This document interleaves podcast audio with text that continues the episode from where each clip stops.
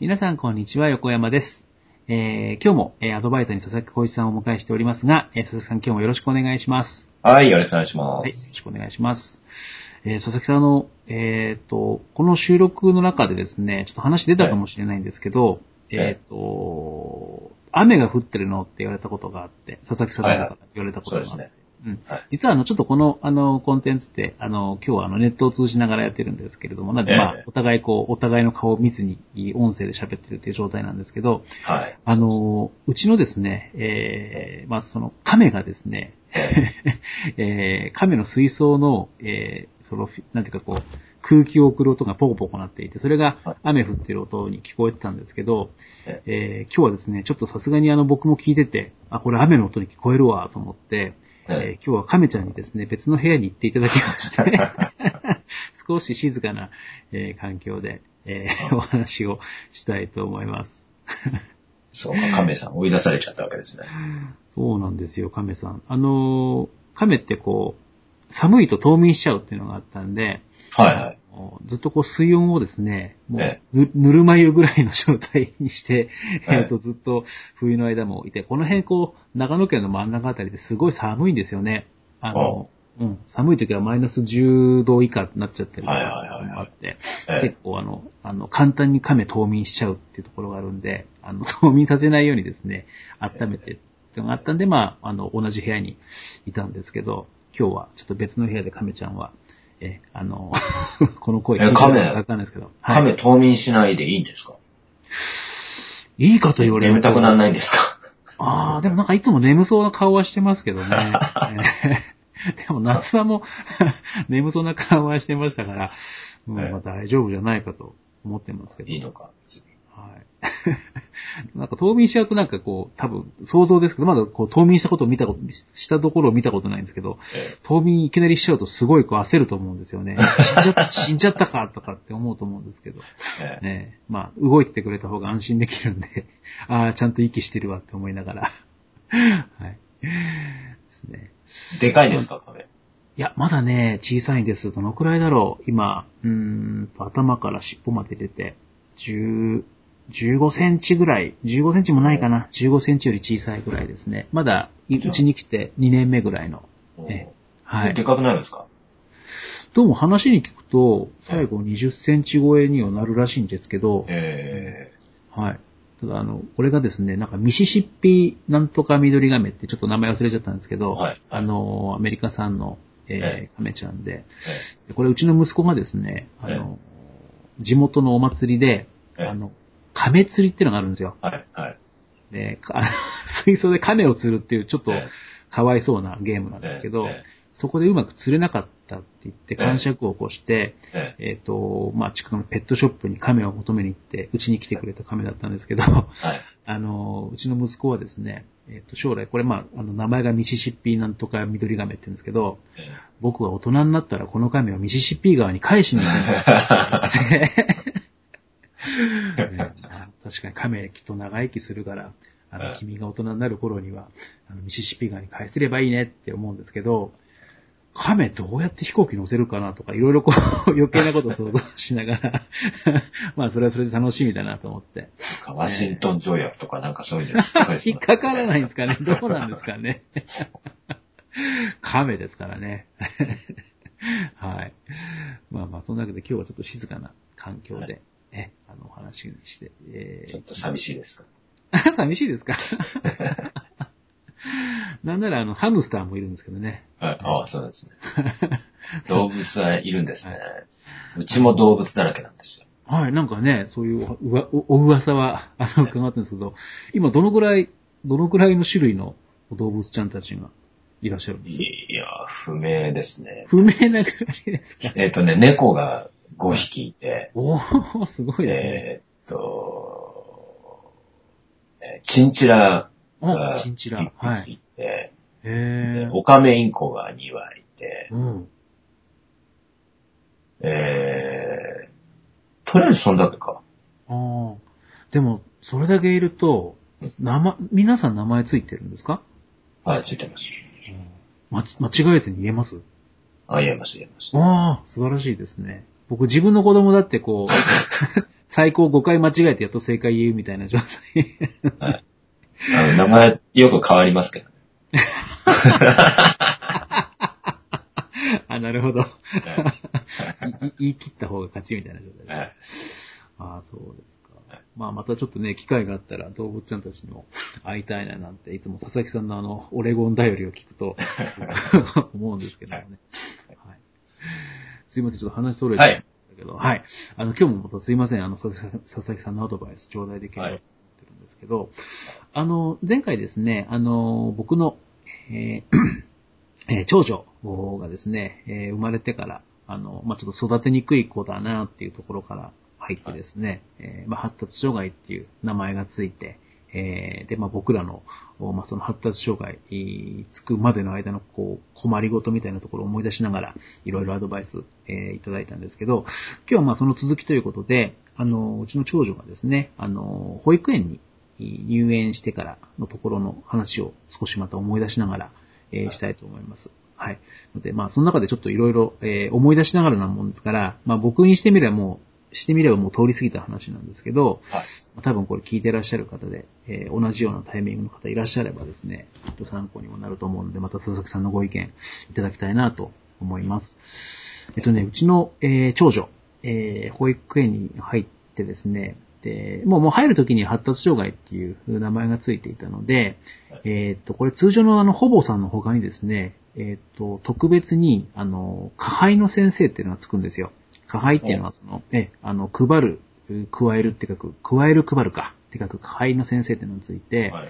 えーまあその、おいろいろこう、トラブルを起こしてくれるう子なので、えーまあ、なるべくこう、マンツーマンに近い状態を作って、えーまあそういったこう困りごとのところをですね、えーうまくその、えー他の子たちとの生活に馴染ませるための、えーパイプ役みたいな先生がつくんですけど、うん。まあまあ、入園の時からそんな状態だったんですけど、あの、それまでの間っていうのは、僕らも、まあ、育てにくい子だなっていうのはあるんですけど、えー他の子と比べてどうなのっていうところって、まあ自分の子ばっかり見てるもんですからよくわからないんですけど、あの、保育園に入ると、まあ、いよいよその、そこでこう、ちっちゃな社会性を 身につけないといけなくなる状態なんですけど、そこでその他の子との違いみたいなところが結構まあ分かってきてですね、うん。えーで、まあ、僕らもまあ、奥さんとお二人で、あ確かに発達障害っていうのはこういう特徴があって、えーこういう子たちなんだなっていうところをですね、まあ、実感していくんですけど、あの、困りごとっていう意味では、あの、えっとね、結構その、発達障害のこの特徴の一つ、うちのこの特徴の一つで、えーこう、物との距離感っていうのが、えー、つかみづらいっていう特徴があって、あので、そこに加えて、えーこう、お友達の話なんかを、えー多分こう、普通の思考回路でいくと、そういう解釈にはならないだろうみたいなところも、結構その割と、えーすごくこう、特殊なこう、思考回路の中で解釈をするので、なんだかわかんないけど、えーちょっとこう、こう勘に触ったりとかですね、はい。えー怒らせてたりってことがあって、そこに加えて物との距離がわからないので、えーまあ僕らから見ると簡単にこう手が出てしまうというか、あの、うん暴力をおしてしまうっていうところが、まあ結構あってですね、あの、お友達にまあ、あの、まあ大きな怪我じゃないですけど、まあちっちゃな怪我をさせたりとかですね、うんえーまあ先に手が出ちゃうので、まあトラブルの種みたいなあことが結構あって、で、そこですごい、あの、困ってたっていうことがあったんですけど、はい。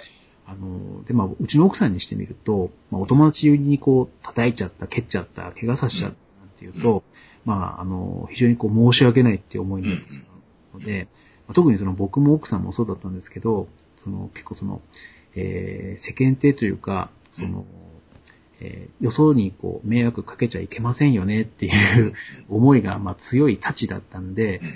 えーそういったことも踏まえてですね、まあ、結構すごいこう、えー申し訳ないなと思って結構うちの奥さんは謝ってばっかりみたいな状態の時に一時あったんですよ。うんうんで、あの、そういったこう、発達障害とは何ぞやみたいなことも知らない人からすると、うん。あの子はすごい乱暴な子だなとか、うん生意気だとか、うん。わがままだとかっていう評価になってしまって、で、ただまあ、園児、あの、保育園児だもんですから、その矛先っていうのは親に行っちゃうんですよね。で、うちの奥さんにしてみると、しつけができてないとか、うん。あの、うん親の姿を見てるからだみたいな、あの、ことを、まあ、あの、影で言われたりとか空気感みたいなところも、うん。まあ、あったと思うんですね。それでまあ、すごく傷ついていたってことがあって、はい。で、これってまあ保育園だけじゃなくて、あの、例えばご近所さんに対しても、うん。えーすごくこう、あの、大人びたというか、生意気な口を聞く子だったので、えーまあそういった意味でこう、ね、あの、普通の感覚がすると、こう、結構、あの、ちっちゃい子に、えークソ生意気なことを言われてカチーンってくるっていうのはよくわかるんですよね。多分僕が、あの、親っていう立場じゃなかったら、なんだこのクソガキって思うようなことを、確かによそのに対して言ってたってことがあって、で、まあ、ぜひちょっとアドバイスをいただきたいっていうのが、うん。まあ、そういう子であるっていう、まあ、たまたまうちの場合はそういう子だったっていうのがあるんですけど、そういう子でないにせよですね、うん。やっぱりその、えー世間の目から見た時の、えーしつけがなってないだとか、あの、そういったことを思われがちな時のですね、まあその親としての、まあ心構えだったりとか、その対処法みたいなところでですね、あの、今までのね、ちょっといろいろお話を聞く中でも、まあ一番こう大事にすべきは子供だっていうことは、うん。まあ今ではすごくわかるんですけど、うん。どうしても当時の僕らにしてみると、あの、よそ様に迷惑かけちゃったっていうところが先に来ちゃったっていうのがあったもんですから、うん。うん。なんで、まあ、ぜひちょっとその辺ってこう、ね、今だと、あの、あの時をこう、思うと反省だなって思うんですけど、うん。まあ、今実際そういう場に、場面にいれば、あの、困る方、あるいは困ってる方って結構いると思うので、うんぜひちょっとその辺のご意見伺えればなと思うんですけれども、うんはい。うんまあだから社会性という意味においてですよ。はい。社会性をちゃんと身につけてる親が少ないですよね。なるほど。まあ、言われてみれば、当てはまるかもしれないですけどね。うん。ですよね。だからそこって本当にその、まあ日本的なね、社会の、で生きるはい。っていう難しさだと思うんですけども、はい。あの、まあ親は当然チャレンジですよね、これはね。うん、そう。うんチャレンジですね、まさに。うん。で、その、結局その、まあ自分、その親の立場だと思うんでね、今こはいの話をしてるのはね、親の立場としてどうするかっていう話だと思うんで、はい。親の立場から言うと、うん。対、その子供、対子供に対してどうするかっていうことと、対世間っていううん。ことに対して、対幼稚園に対して、対親同士。に対して、どうするかっていうことだと思うんですよ。はい。うん。で、あの、親としては、はい。もう、やっぱりそのチャレンジで学んで、はい。あの、成長していくしかないでしょう。ん。そうですね。うん。。そううん。う。そこも大前提だと思うんですよ。うん。学んで成長していくしかないですよ。うん。はい。うん。うん。だから、それを踏まえてですよ。はい。じゃあ、どういうふうに学びを進めていくかっていうところで話していきたいと思うんですけども、はい。まず対子供からですよね。対子供から、その、子供が社会性身につけていってもらうために必要なことは、うん。当然自分が責任を持って自分の、まあ、自立していくっていうことなわけじゃないですか。はい。そうですそう。すると、理由は何であれですよ。うん。はい。理由は何であれ、はい。自分が誰かを殴ったり蹴ったりした場合には、うん。そりゃ謝って当たり前ですよね。はい。はい。うん。うんで。すね。うん。うん。はい。で、それが最初に来ると思うんですよ。はい。で、その後、なんでそうなったのかっていう話が初めてできると思うんですよね。はい。うん。っはい。ていうことを親は子供にちゃんと教えていかなきゃいけないと思いますよね。うん。そうですね。うん。うんはい。だから両方ですよ。うん。あの、親は子供がなぜそういう行動をしてしまうのかっていうことをちゃんと分かってあげることだし、分かってること、分かってるよっていうことは子供に伝わってることがすごく大事です。はい。でもそれだけでは当然社会性は身についていかない。そうではダメなので。うん。はい。はい。う。ん。だって、ね、暴力振るうでは困るわけですよね。そうですね。うん。そうはい。だからそこは、あの、ちゃんと、あの、まあ、教えていくっていうかね。うんはい。うん。で、それはね、あの、時期とともに学習当然していくじゃないですか。あの、ね。うん。見て、はい見てれば、その成長の過程を見てれば横山さんもわかると思いますけど、距離感もつかめてくるわけですよ。うん。はい。はい。当たり前なんですけど。うん。はい。ずっと距離感つかめないまんまじゃないんですよ。そうですね。うん。そう実際そうでした。はい。はい。そう。だから、それは結局覚えていかなきゃいけないうん課題ですうんよ。子供。うん。うん。はい。うん。うん。そこをその状態、状況っていう、その現状か、現状っていうものがあって、うん。うん。で、そこの現状が、まあ、ちょっとトラブルがあるというかね、不具合があるんだとしたならば、その現状を変えていくためにどうするかっていう課題が出てくるわけで、はいで、。その課題を解決していくために、反復、何かを反復していくっていうこと、はい学習していくっていうこと、はい。うん。もうこれ必要ですよ。はい。で、その努力っていうか、その課題をちゃんと本人が、その、身につけていけるようにはい。導いてあげるっていうのは、まず親が子に対してはい。やるべきことだと思いますよね。はい。うん。はい。で、じゃあ今度、幼稚園に対してとか、うん。はい。親同士とか、うんどうするのっていうことですよね。はい。これはもう、あの、大人同士なんで、うん。さっきと同じですけど、うん社会性を身につけてもらうっていうことにおいて、はい。子供に教えた通りのことを自分がやるっていうことですよね。まあまあ、そりゃそうですよね。うん。そううんうん。はい。まず謝って、うん。で、事情をちゃんとうん。理解してもらって、はい。あ、そういうことだったんですね大変ですねって言っては、あの、申し訳ないですっていうことで、はい。お互い理解し合えるような方向ではい。進めていければうん。いいわけじゃないですか。そうですね。ううんん。はい。はい。うん。そこは当然、その、感情的にもいろんな、うん。あなんていうか、ね、うん。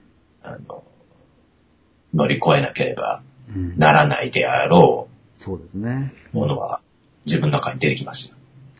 ですよね。うん。基本はやっぱ謝りたくないですからね、やっぱり。んそうそうそうそうそうです。うんはい。子供も一緒ですよ。うん。なんで謝らなきゃいけないなって思ってます。そうなんですよ。子供はまさにそうなんですよ。はい。うんそう。だから自分は自分でその、要するになんか気に、気に触る、気に触れることがはい。うん起こってるわけだから、はい。はい。本人の世界観の中ではね。そうですね。うん。そう。はい。っていうことを親も感じてるし、はい。っていうことを、うんその、他の子供、その、あ相手の親とかはい、幼稚園とかっていうのも、それぞれの立場から見たうん。状況判断をしてるわけだから。そうですね。ううんん。はい。で、全員が全員、なんで私が謝らなきゃいけないの？うん。はい。そうですね。思ってるわけですよね。はい。うんはうんい。それはもう当然考え方を変えていく、はい。あの、相手の立場を分かる。うん。自分の立場はもう分かりきってるわけだから、うん。そうですね。相手の立場から、相手の目線から状況を判断できる自分になっていくっていうことでしかないと思いますよ。うん。じゃあ自分だけがそうなって相手はそうならないかって、だけど不思議なんですよ。自分がそうやって相手の状況を理解してうん。いって、本当に心からそれを理解できていったら相手も自分の状況を理解できうる。ん。ああ。動いていきます。はいはい。うんはい。そう特にね、うちの長女の場合は、あのーまあその発達障害っては何ぞやっていうところって、まだまだこう、なんていうか、あんまりこう、世間的には認知されてなくて、あの、うん。特にまあこんな田舎ですからね、そんなにこう、あの、認知されてなくて、うんので、あの、親のこう集まりみたいな時に、まあ、うん。うちの奥さんが、うん。えーうちの子はこういう特徴がある、まうん。あ、当時は病気って呼んでたんで、うんこういう病気なんですっていう説明をして、うん。だから理解してくださいっていう話をするんですけど、うん。えっとね、その話をする前の時に、まあ、こういう話を親御さんに説明しようと思いますってことを、うん。保育園とかにも相談するんですけど、うん。保育園も当時、多分その、あんまりそういうことをやると、なんかその特別扱いだとか、うん。あの、うん。で、まさにその病気である、その子供が大きくなった時に病気であるってことを、うん。そんな早い段階で親が言っていいのかみたいな空気感があって、うん。結構ね、あの、阻止されてたんですよ。うん。なんだけど、まあ、その懇親会みたいなところで、うちの奥さんはそれを、まあ、ある意味振り切ってですね、うん。こうなんですって話をしたら、それからすごく、あの、親同士の関係っていうのは良くなって、うん。で、本当に今佐々木さんおっしゃったように良くなってですね、で、発達障害そのものが、まあ、あんまりこうね、じあの、そこでこう調べるわけじゃないので、よくわかんないんだけど、まあ、きっと大変なんだね、みたいなところで、結構、あの、分かってくれるようになったってことはすごくあったので、うんまさに今おっしゃったことはすごく腑に落ちます。うん。うん。はい。多分その、必死さが伝わったんでしょうね、奥さうんがね。ーん。そのそうですね。ううん。だかはい。ら、まあ、その、なんだろう。うん。だそ、そこをやっぱり、うんうん、親として、うん、あの、共感するところが、あの、はい聞いてる方にもね、その聞いてる周りの方にも、はい共感するポイントはあったんでしょうね、だから。あうんあ、そうでしょうね。うん。それはその表現の仕方うんが、やっぱり訴えかける表現方法になってたっていうことですね。うんそうですね。うんうんこれ、本当にね、被害者意識バリバリで言ったら、うんあの、反発を買いますからね。うん。当たり前なんですけど。そうですね。うんそうね。はい。なんか理理解してあげたいって思わないような表現だったら、はい。それはね、うんあの、うん、うん余計溝は深まっちゃいますよね。うん。そうですね。うん。うん。そっかそっか。うん。そうなんです今そうそういろいろ聞いてていろいろ思い出してきました。そうそう、そんなことあったなと思って。うん。そうこういう時あの、割とこう、父親っていうか、あの、うん。まあ結構ね、その発達障害ですっていう子たちのお話を聞くと、えーとやっぱりそういったこう、発達障害で困りごとを持ち寄りましょうみたいな、こう、コミュニティもちらほらあるんですけど、うん。えっとね、やっぱりね、お母さん同士っていうのは、なんか結構ね、やっぱそこでこういうことになるんですっていうと、うん。割と分かってもらえるっていう場面って多そうなんですけど、逆にあの、父親同士っていう場面自体が、うん。でもないので、で、やっぱり聞くと、やっぱりあの、お父さんは自分の子が障害っていうこう名前がつく症状っていうのがもう認めたくない、受け入れないっていうのが結構あって、うん。で逆にその受け入れないお父さんと困ってるお母さんの間で、うんやっぱりその、夫婦間がギクシャクしちゃうみたいな、うん。結構話としては聞こえてきたので、だからやっぱりそこら辺もなんか難しさがあるなと思いながら、うん聞いて思い出しました、いろいろと。うんええはい。まあね、男っていうのは本当ちっぽけですからね。そうですね、本当に。ええはい。うんうん。なんかどっかで、どっかでその、お親になりきれてないというか、ああ、それは、うん、ありますよね。う。うん長男ですよね。そうなんですよね。そうですね。はい。そうまあそこはもう、あの、そんなこと言ってても始まんないんで。はい。そこに、そこに、あの、僕らが同情してもしょうがないんですよね。だからう、ん、はい。あの、まあ、横山さんも僕もですね、はい。あの、ところ変われば、長男になら、な、なり下がる 可能性を、は い可能性を持ち合わせている男として、はい。そうですね。あのはい。気をつけて、はい。ね、あの、奥さんに負担をかけないように。そうですね。そう思ってるんですけどね。なかなか。そう思ってないですね。うんつい、ついつい つい字が出てしまい。はい。ね。ました。はい。いやありがとうございます。はいあの、うん、ちょっとね、あの、この長女シリーズですね、あの、うんもう少し、ちょっと、あの、お付き合いいただきたいなと思っていて、長女シリーズですね。長女シリーズ。あの、はい一応ね、あの、我が家のこう、歴史的に言うと、えっ、と、長女が保育園上がる頃に、実はもう次女が登場してるんですけど、えあの、次女を、もう、あの、その自閉症スペクトラムの中でいくと、後半性発達障害っていうのが割と早い時期に名前がついた子なので、ええあの、うん、ちょっとね、またその辺、まあ、自助シリーズは自助シリーズで、あの、相談しようと思うんですけど、はいあの、そうなんですよ。こう、時間軸でやっていくとわけわかんなくなっちゃうので、はいあの、え、あの、まずは長女シリーズということで、もう少し、え、あの、お話聞いていただきたいなと思うのでなん。かネタの宝庫ですね。横山家。まあ、宝庫なのか、僕らにしてみると割と普通の出来事だったんで、あんまりこうはいネタとは思ってなかったんですけど、うんええまあこんなことがなんて喋ると、うん。あの、いろいろね、佐々木さんからもあのアドバイスいただけるんで、えうん思い出しながら行くと、まあ、まあ反省することしきりですけど、まあ、よくもまあそこまで集まったもんですよね。あったしょうないね。ね。よくわかりましたよね。